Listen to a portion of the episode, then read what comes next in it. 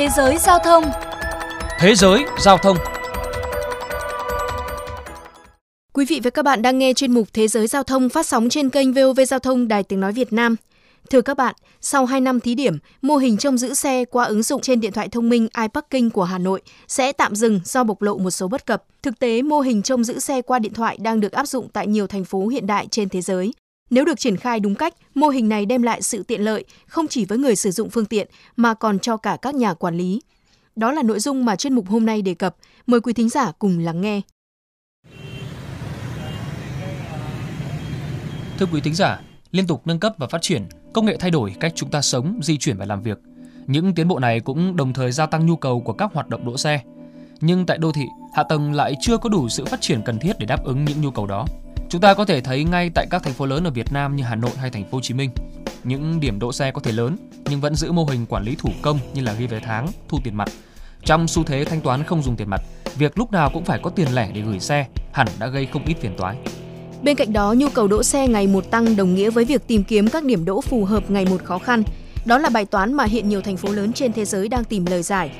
Theo chia sẻ của ông Kurt Buckler, phó giám đốc công ty Strandline, Mỹ, chuyên nghiên cứu tìm kiếm giải pháp cho vấn đề đỗ xe tại đô thị. Nghiên cứu của chúng tôi chỉ ra rằng tại một số thành phố lớn có tới 1 phần 3 số lượng phương tiện thực tế đang không tham gia giao thông. Họ đơn giản là đã tới điểm đến nhưng vẫn đang lòng vòng tìm kiếm điểm đỗ xe.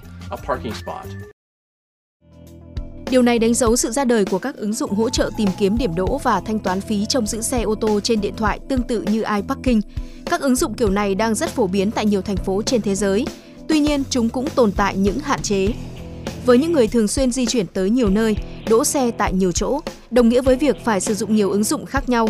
Nhưng đồng thời, chủ phương tiện cũng không muốn bị gò bó vì chỉ dùng một ứng dụng, bởi điều này sẽ hạn chế số điểm đỗ mà họ có thể tiếp cận. Nắm được điểm then chốt này, công ty Passport Labs tại Mỹ đã cho ra đời ứng dụng Passport như một giải pháp cho những hạn chế vừa nêu.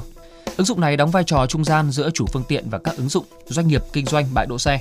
Cụ thể, chủ phương tiện chỉ cần đăng ký một tài khoản Passport với số điện thoại, loại phương tiện và biển số xe.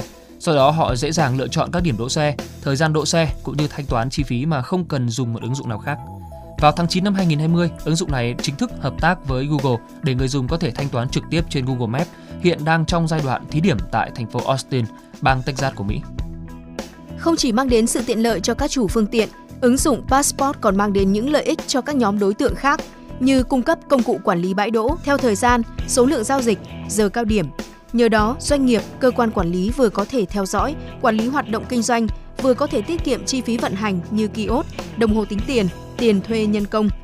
Ông Ken Putnam, người đứng đầu cơ quan quản lý giao thông thành phố Asheville, bang Bắc Carolina, Mỹ chia sẻ. Thành phố hiện có hơn 740 đồng hồ tính tiền độ xe. Chi phí thay mới cho mỗi đồng hồ này hàng năm tốn 500 đô la Mỹ. Do vậy, quản lý việc đỗ xe thông qua nền tảng số giúp chúng tôi tiết kiệm rất nhiều chi phí. Ngoài ra, ứng dụng Passport có thể giúp tổng hợp thống kê nhiều dữ liệu quan trọng như lưu lượng phương tiện, điểm nóng giao thông thông qua việc ra vào các điểm đỗ, số lượng người dùng tại một khu vực nhất định. Từ đó, các nhà hoạch định có thể đưa ra các giải pháp cho những vấn đề về đô thị như tắc nghẽn giao thông, quyền sử dụng lề đường cho việc đỗ xe. Cuối cùng, trong thời điểm đại dịch COVID-19 vẫn diễn biến phức tạp, Passport và các ứng dụng tìm kiếm điểm đỗ xe sẽ giúp hạn chế tối đa tiếp xúc trực tiếp giữa người với người hay với các thiết bị như đồng hồ tính tiền, từ đó giảm nguy cơ lây nhiễm, phù hợp với trạng thái bình thường mới như hiện nay.